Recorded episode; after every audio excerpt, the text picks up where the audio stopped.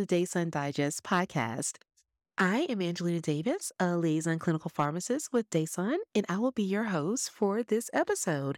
Today, we are going to be talking about a new publication that's been released by the Society for Healthcare Epidemiology of America, the Diagnostics Stewardship Task Force. It was published in Infection Control and Hospital Epidemiology, February 14th of 2023 and it is focused on the principles of diagnostic stewardship. It is a practical guide that I think we will find very helpful in the work to come as we lean into this new world of rapid diagnostics and the importance of diagnostic stewardship in the acute care setting. This document actually focuses on the microbiologic laboratory testing for adult as well as pediatric patients, and it really is intended for healthcare workers who are directly involved in diagnostic stewardship.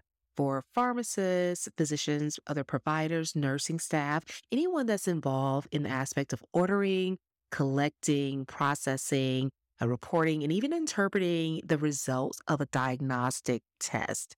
And this document was designed and created to be able to provide some guidance as to how we should begin to tackle use of diagnostics in the acute care setting and being able to interpret the data and use it appropriately.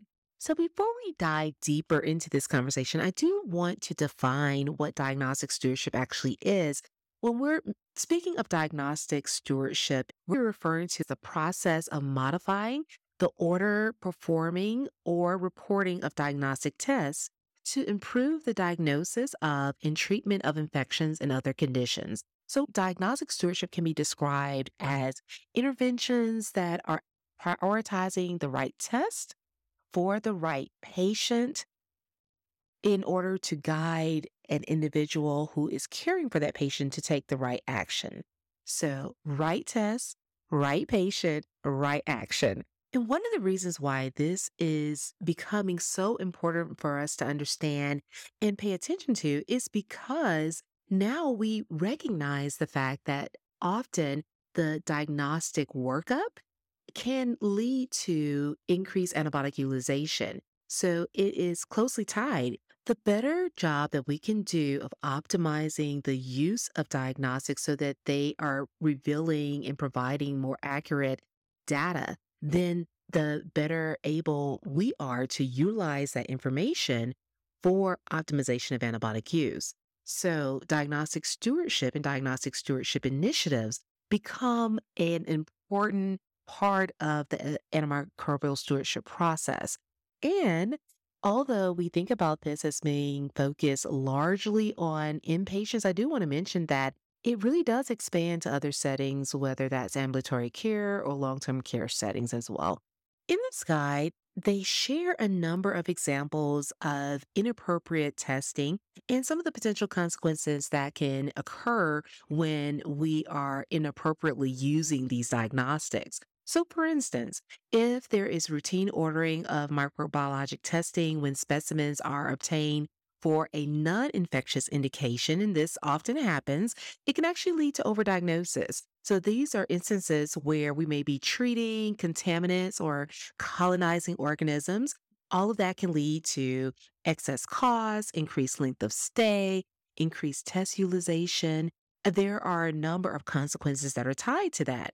And similarly, when we look at C. difficile testing in patients that may be on laxatives or patients who have been previously positive, we see that often in the acute care setting. Well, that can also lead to overdiagnosis, unnecessary antibiotic prescribing, as well as other additional consequences and negative impacts, such as C. difficile lab ID events. There is a lot of a benefit to be had from being able to more appropriately utilize these diagnostic tests. And that's just in the setting of of overuse. So that definitely can also occur as well when we are not using the test as readily. When you actually consider the diagnostic pathway, it is a process that starts and ends with clinicians who order a diagnostic test. This is the clinician who is actually placing the order when they're suspecting infection and interpreting the results once it is received from the lab. The whole cycle begins and ends with the clinician, but there are a number of additional steps along the way and opportunities to also utilize the diagnostics appropriately. When we think about this pathway, I want you to visualize it as once again starting with the clinician. So the clinician is actually ordering the test. And once the test is ordered, then the specimen is collected and transported to the lab. And from there, the test and processing is performed. And then it's reported back to clinician who then takes action. So, this is the model, the pathway that we typically utilize when it comes to any diagnostic test. And that's important for us to understand because when we're thinking about opportunities to improve this process, we have an opportunity in each and every one of these areas from the clinician actually ordering the test to the specimen being collected, transported to the lab, uh, the processing of the test, the reporting, all of these are individual areas where we are able to impact the diagnostic pathway. This helps us to consider what interventions we can put in place from the stewardship perspective to improve the accuracy of those tests and interpretation of those tests, and also to improve the, uh, the use of antibiotics in our facilities.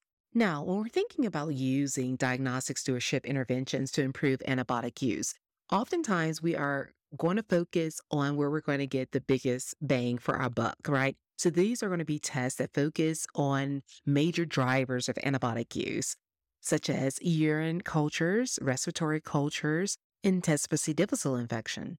And what this guide actually recommends is that at a minimum, in hospitals, we should develop strategies for optimal practices of blood cultures, urine cultures, respiratory cultures, and C. difficile testing. This is our call to action to create some standards and guidance for optimal use of these diagnostic tools along that pathway. So, optimal ways to order, optimal ways for collection and transport and workup, thinking about reporting and interpretation, creating this minimum guidance so that everyone has a, a, a, key role in improving the use of diagnostics within the hospital. When we're creating these standard practices, there's a lot to consider. We need to consider whether what we're recommending is actually feasible in our facility based upon the resources that are currently available. We also want to make sure that all of the key stakeholders that are involved in that diagnostic pathway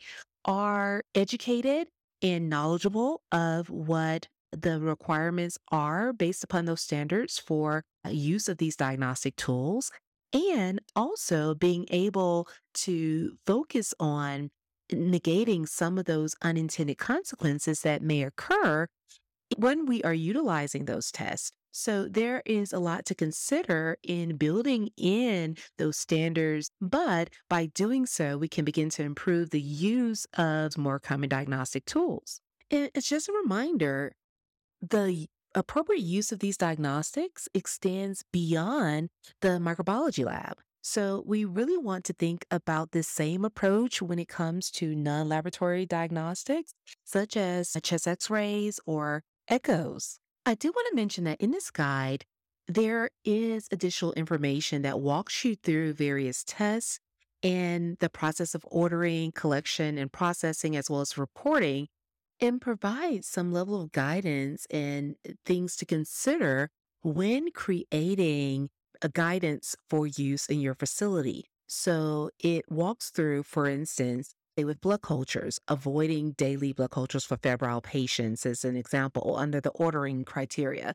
Or it may mention under collection and processing a focus on a selective susceptibility testing. So there is some additional insight that is provided to help in guiding how to more appropriately utilize diagnostics, at least based upon the test that is commonly used.